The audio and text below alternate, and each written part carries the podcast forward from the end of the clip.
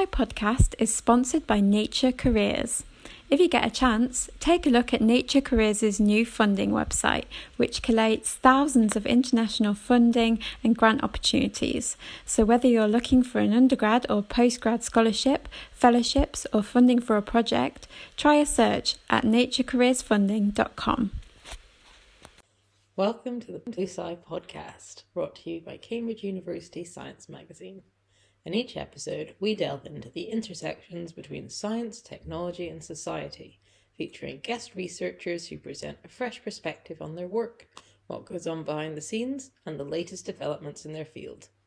I'm your host, Laura Chilver, together with Luby Coates, and today we will be interviewing Motiar Rahman about his research into converting CO2 into renewable fuels. Good morning, I'm Motiar. I'm a postdoc uh, uh, in the Reisner Group. Today, I would li- like to talk about our current research and what we are doing in the lab. Amazing. Welcome. Thank, thank, thanks a lot for organizing this uh, interview, and I'm really looking forward to talk about our research.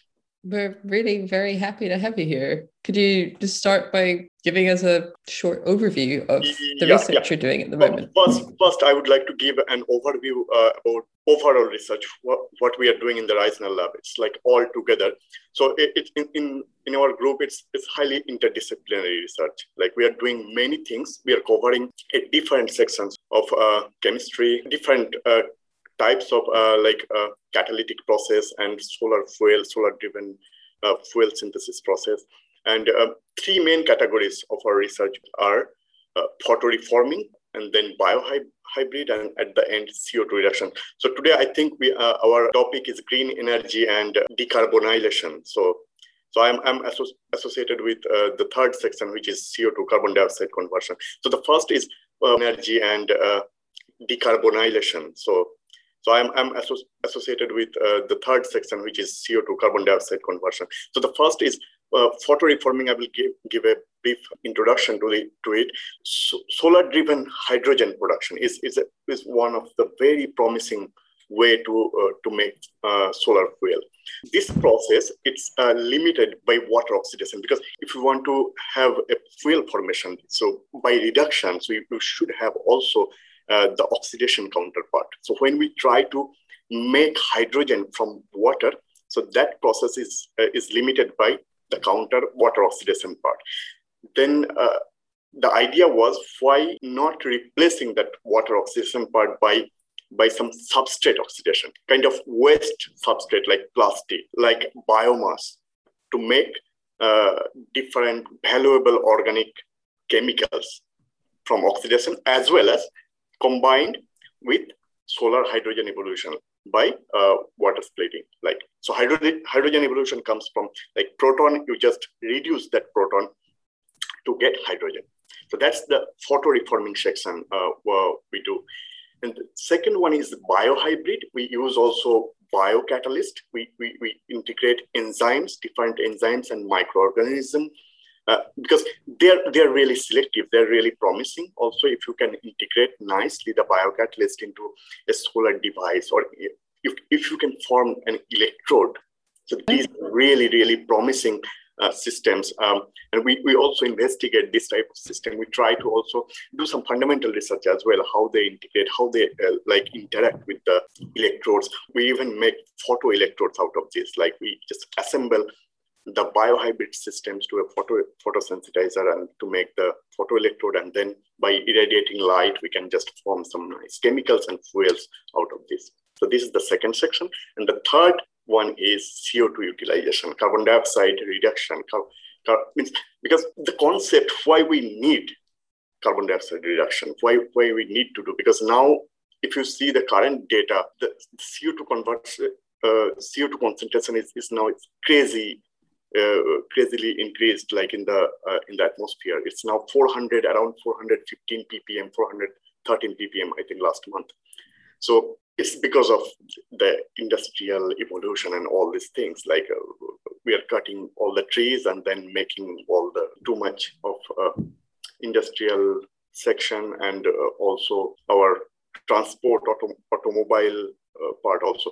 And this is this is the concept that we need to basically reduce that, that concentration from the atmosphere. So the excess amount of carbon dioxide which we have in the atmosphere, because this is greenhouse gas. Carbon dioxide is a greenhouse gas. And if you if you have too much concentration of carbon dioxide in the atmosphere, the global warming, uh, warming comes. We need to reduce that excess amount of carbon dioxide. And the best way forward would be if we can just convert that into something valuable. So that, that the idea comes from like if we can convert the excess amount of carbon dioxide into something valuable like fuels or chemicals. So fuels could be like syngas, which is carbon monoxide or hydrogen mixture. Also could be hydrocarbon directly from carbon dioxide. So carbon monoxide hydrogen mixture is a, is a good, a very interesting uh, product because you can even make long chain hydrocarbon fuel from syngas by Fischer-Tropsch process. So that's that's why because people generally, if you if you just report uh, like a carbon monoxide forming uh, system, catalyst system, people go, oh, carbon monoxide is very, uh, it's toxic, it's not good. But the the, the utilization is, is, is really helpful and very important uh, product because you can just combine carbon monoxide with hydrogen and then you can make long chain hydrocarbon fuels like even C8. Oh, wow. C8, yeah, by Fischer-Tropsch process, you can make even C8 hydrocarbon that is a liquid fuel and you can just directly use it. So this is, so carbon monoxide hydrogen, that is syngas is one system. You can make direct hydrocarbon, C2, C3 hydrocarbon directly from uh, carbon dioxide. The most important product like alcohols basically mm-hmm. liquid alcohol also formate formate formate is one type of product but alcohols are uh, the most important uh, types of product you can make directly from carbon dioxide because they are liquid product and high energy density product so you can if you can make directly from CO2. So that is very useful and important process. This is the idea of why we need CO2 reduction. And in our laboratory, we, we do different types of CO2 conversion uh, reaction. So so there are different types of process like thermochemical, photochemical, photoelectrochemical, but main three types of process what we do in our laboratory, they're electrochemical, photochemical, and photoelectrochemical. So electrochemical carbon dioxide. So now I will come why we need a catalyst. It's better to first introduce the why we need a catalyst to do this process because CO2, carbon dioxide is, is a very stable molecule. It has a very uh, high bond energy, around 800 kilojoule per mole. So it's, it's not easy to break the molecule because if we want to convert carbon dioxide into something valuable, we need to break that. And to break normally carbon dioxide, we need a huge amount of energy. That is not a favorable process. So we need here a catalyst to reduce the energy barrier, which will accelerate the process. We need, so then it will be like energy efficient, basically. Yeah.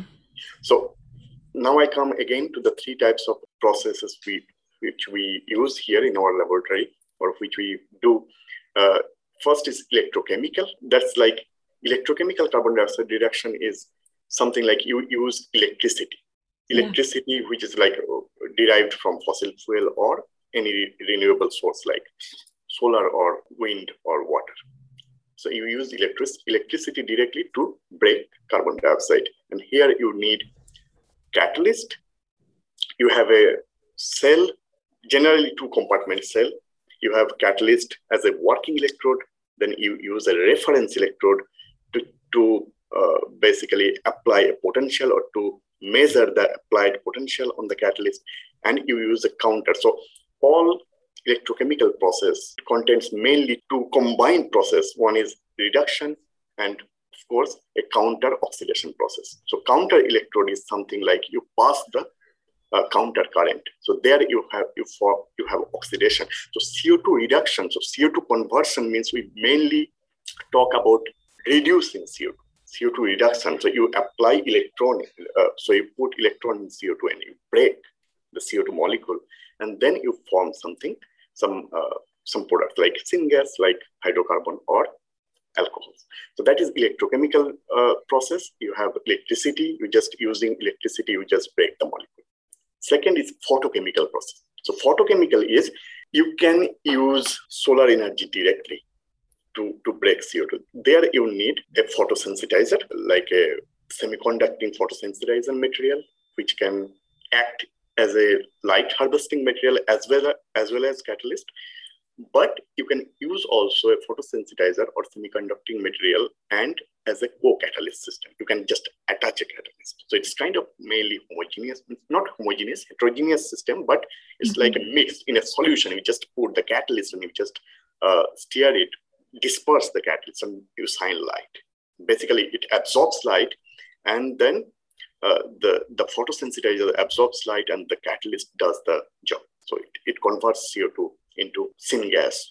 This is very much like what you actually see in a plant. Exactly. Uh, that's mm. that's why we call it artificial photosynthesis. So, mm. so we, we try to mimic what plant is doing basically. So plant is doing the similar thing like carbon dioxide, water using sunlight, they're producing sugar and oxygen. So the, the oxidative part is producing oxygen and then reductive part is carbon dioxide to sugar. It's, it's a similar thing.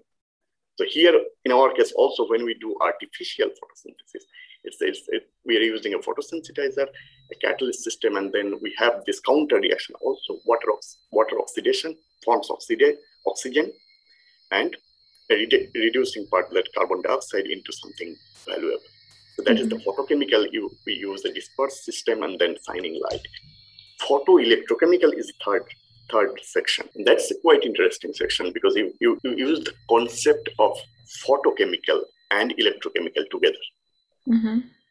So there you you can use even a separated cell like you have you can have an oxidation part and reducing part separately you use a light sensitive cathode so cathode is where we do the reduction process the main main part of the uh, of the electrode systems. So you have cathode there with catalyst, but you attached a photosensitizer, photosensitizer or light harvesting system. So you use light here in the working electrode system. And you can control the potential. You can measure how much potential you are getting by irradiating light in absence or in presence. You can see nicely. You can monitor even uh, properly, how much you need to put, how much you are gaining. So it's, it's a control system basically, and you use the concept of photochemical and photoelectrochemical together here. Why this is an efficient system? Because you can tune this system. It's, it's up to you. So you can you can use a, an efficient photosensitizer according to your need for, for what type of product you are you want to form. So from carbon dioxide, so there are, as I told you before, before that you have different uh, possibilities. You have different types of product you can form selectively, like carbon monoxide, then formic acid, hydrocarbons, alcohols.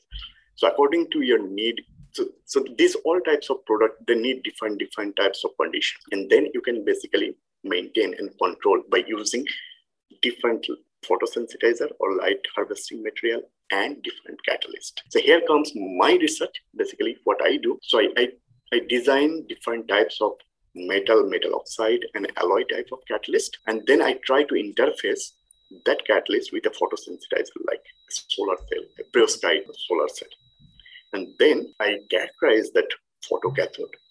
And at the end, I assemble that photocathode even with a with the counter, which is the oxidizing part, as with a photoanode. So anode is the oxid- oxidizing part, where you have water oxidation or substrate oxidation.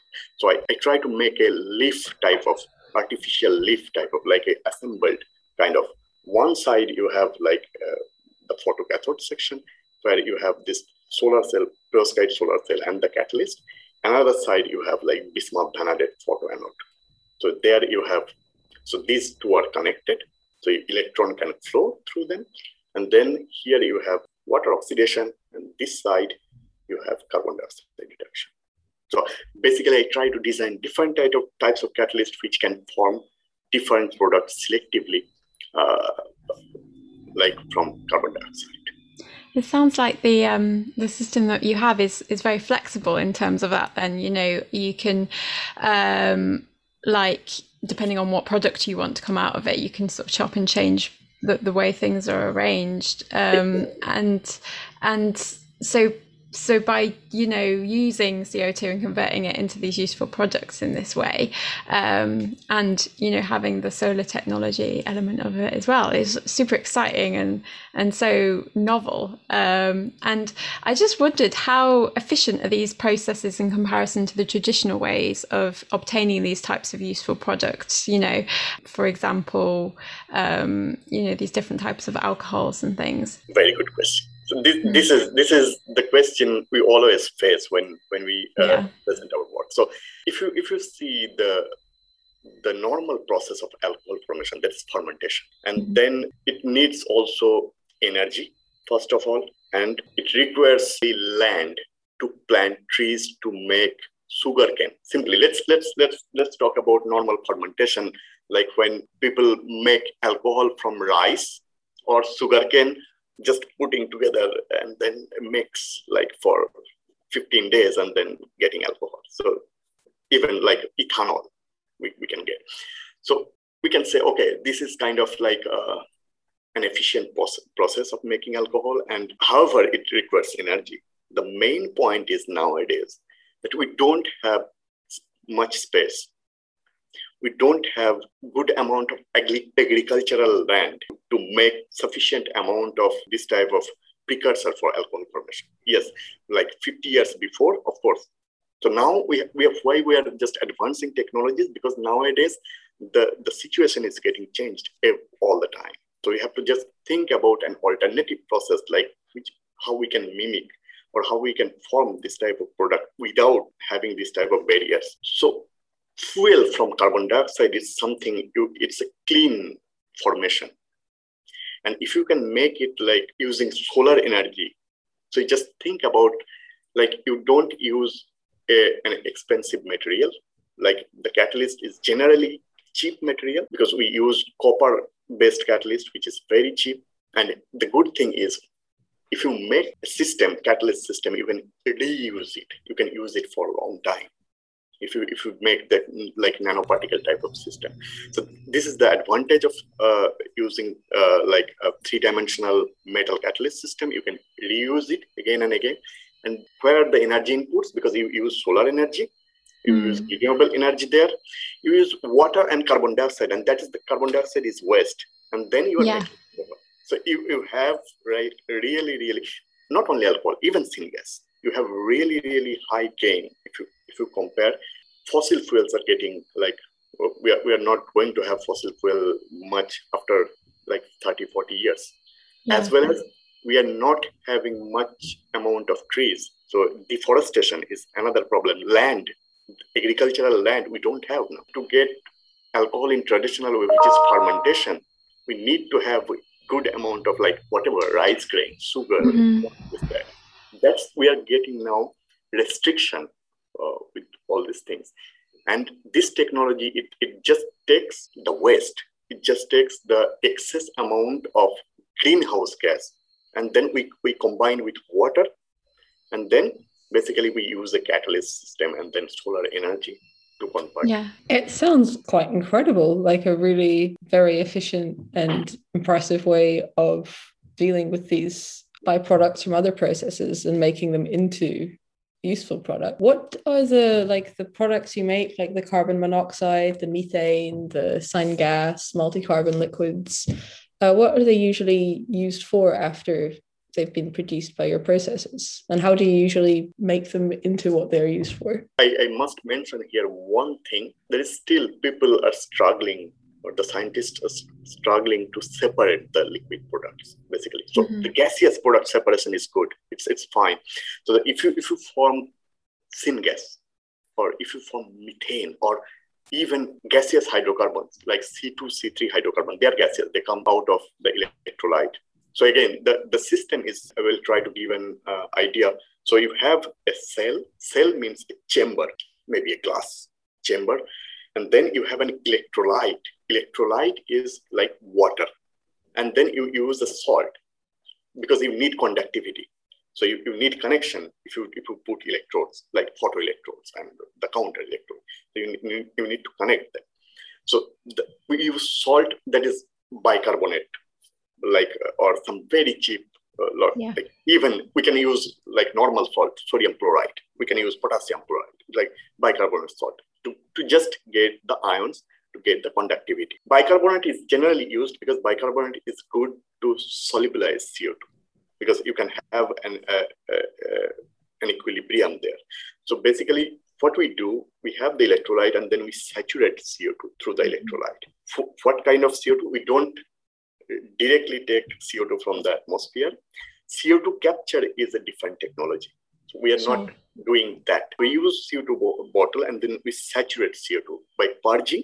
We saturate the electrolyte and then basically we do the photoelectrolysis we do we just irradiate light and we try to convert CO2. Now, again, I'm coming back to the separation of product. Uh, gaseous product is way way easier to separate because you just it just comes out of the electrolyte. It forms mm-hmm. on the electrode surface and comes out of uh, the electrolyte, and you have the headspace of the gas. Of course, everything is gas tight. So we, we just perform experiments in our uh, like closed chamber, and then we analyze the gaseous aliquot. We take gaseous aliquot from the headspace, and as well as, as well as we, we check the liquid, the electrolyte, if the liquid form any liquid product forms. So you can separate the gaseous product easily, but still now people are struggling to separate out the liquid products. Mm-hmm. You can separate liquid products like formate alcohols, but we need here an extra amount of energy if we want to do yeah. distillation. So it's now people are still working. There is a different section. Uh, there, there are scientists. They're thinking about how to separate it, like uh, in efficient way. But still, now if we make in a very efficient manner, if we make in a good amount of alcohol, even fractional distillation is, is, is fine, energy mm. efficient. If we if we even invest amount of energy for the distillation to separate the product, it's still worthy to make yeah. a large scale process. You just separate the products out and then you, you, you, use so alcohol you can use just you can you can run a car by alcohol and uh, yeah syngas mm. the further processing like you use uh, nickel cobalt type of catalyst to do Fischer-Tropsch process you have you have to apply a bit so Fischer-Tropsch process uh, is basically is, is a standard process uses like the syngas carbon monoxide and hydrogen and then basically it uses also some temperature and pressure to make this long chain hydrocarbon. So, mm-hmm. so different products has different type of like uh, applications. Like formate, you can use formic acid as a formic acid fuel cell, uh, preservative, and all these things. So it's like all valuable products, uh, fuels and chemicals. Yeah, it sounds it's kind of like literally um, one person's trash is another person's treasure, really, isn't it? Just it's yeah. it's perfect because this CO two is getting released into the atmosphere anyway, so why not use it? And I guess as well with the uh, separation of the product, you know, uh, some may see that as a criticism or, or, a limitation within the field, but actually um, you have to do that with crude oil anyway. Like when you drill it out of the ground, you know, there was an awful amount of research gone into that in terms of separating out products from that. So I'm sure it, yes. I'm sure it's something that will be you know, um, solved, you know, fairly quickly. And in terms of that, you know, this is sort of remarkable technology. And how scalable is it? You know, can you envision that that these types of cells can be upscaled into a sort of larger level so that we can do this type of uh, technology in order to make these useful products? Again, an excellent question. Yes, I will give. Uh, I will try to give some numbers. Lab scale, what we do, it's tiny we, we just try to show that this is possible. But a prototype or lo- large scale like application that should be done by the industry.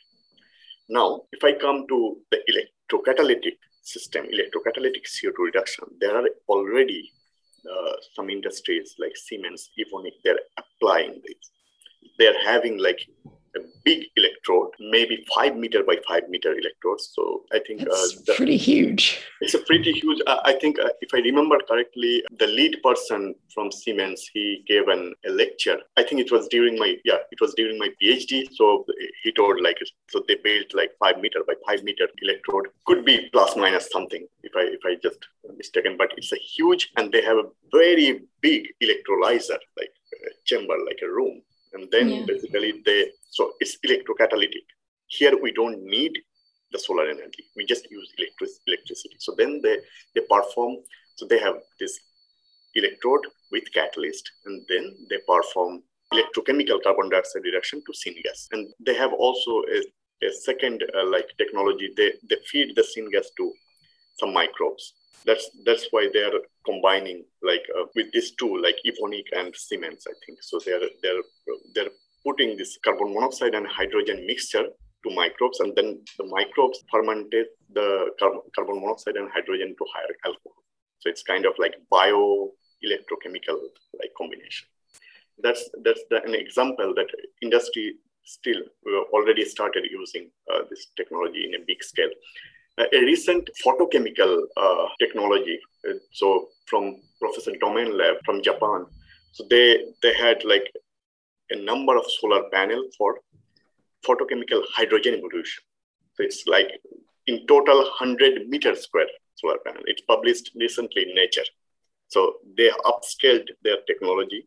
They have like photo sheets and then small like uh, uh, photo sheets panel, but they they made like many and outside. So direct solar irradiation, and they have like photocatalytic hydrogen evolution out of that panel. So there is a recent nature paper.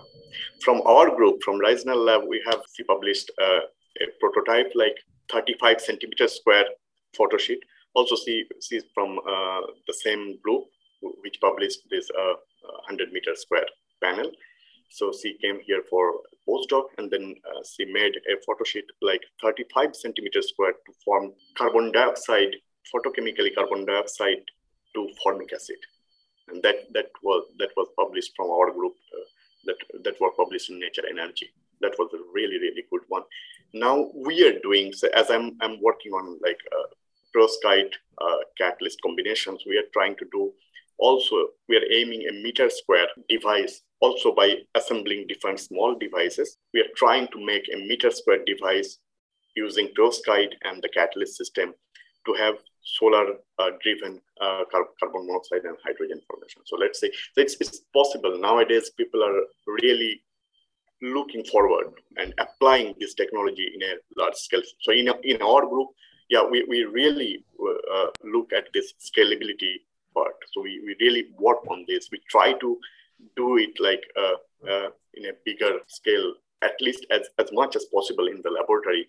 So uh, to, to demonstrate that it's possible and further can be upgraded to large scale device. The projects you've just mentioned from your lab sound, I mean, amazing, but very much kind of proof of concept projects and then Siemens is doing these much more upscaled commercial ones. For part of your group's ongoing goals, is commercialization also a part of that or is it more just showing that it can be done and then finding the next? Yes, so we, we, we, are mainly working on fundamental and then quasi large scale application kind of we're basically showing that okay this is the technology we're trying to develop new systems basically and we are showing that okay in in this scale basically it can be applied and then people can just uh, uh, get benefit from from our work and then they can apply we do both like applied and fundamental section we try to do medium large scale system but before that we try to also show what is the interaction how the catalyst system works what could be the problem what and we, we always in all our uh, uh, studies, we, we do a long-term uh, analysis, long-term stability analysis. Like we, we mm-hmm. run it for three days. We run it for five, seven days. Sometimes for the bio biosystems, they run it like very long time. In, in my case, I do like one to three days stability test. So we show that, that okay, this system is stable and also can be applied in that range. So it can be further upgraded to that. So we mm-hmm. basically so we, we demonstrate what are the possibilities, what could be done, what could be extracted from this system, basically, with also fundamental. And we do very in-depth uh, spectroscopy analysis also to show that this is the mechanistic pathway. It's the going that It's not only applied to section we do, we also do fundamental plus application mm-hmm. in our Reisner lab. Yeah, it sounds like it's interesting and important that that your lab, you know, does tend to sort of be on the line between, you know, the fundamental research and the application, and that must really help with you know all of your interactions with industry but also within research. Um, and i just wondered you know you, you mentioned a few other labs that do this type of research and also you know some big corporations. I wondered how competitive this field is. Is it a field where you kind of have to you have to be really quick with with what you put out there or is it a fairly collaborative field and a, a little less competitive? I just wondered what the landscape was like so nowadays, this system or this technology is becoming like catchy technology. People are trying to do all over the world, basically. Now it's getting like, of course, uh, CO2 reduction is like, it was done in 80s electrochemically, and then it was stopped somehow, like people didn't do. And then in 2008, mm-hmm. 10, it started again. Last 10, 12 years, like it's huge. It, it, it increased and expanded like anything yeah, it is competitive for sure. So if you get something new, you you have to publish it quickly. Many people are doing not the same thing, but it's kind of like uh, trying to investigate different possibilities of things. So if you get something uh, in your hand, it's better to publish uh, quickly. Mm-hmm. But we are really collaborative groups. So we have different collaboration with different people. Maybe people are, who are doing more fundamental thing, we, we take help from them we, take help from uh, different groups who are expertise on spectroscopies or something like that which we are not doing in, in, a, in a very good uh, like big scale. Mainly we, we do synthesis we do characterization we do spectroscopy in our lab but we try to collaborate with different expertise as well. So in, inside our lab and outside both. Yeah, we are we are collaborating. The Reisner group seems both incredibly interdisciplinary and also it, it is, it is. I, I, I told in the first sentence we are very very interdisciplinary and, and really very collaborative. We have collaboration like all over the world different different groups working on this type of things. And the good thing about our lab is we are collaborating inside our lab like anything. So it's a big group like almost 30 people now. People are coming also uh, this october november more people will join also. So it's like big group but we are collaborating among us, among colleagues, basically. So we are trying to combine our ideas, our expertise. So, with both the level of interdisciplinarity and kind of the level of public engagement that the Reisner Group has, how easy is it for both members of the group to communicate ideas and research to other members of the group who might be specialists in quite a different field?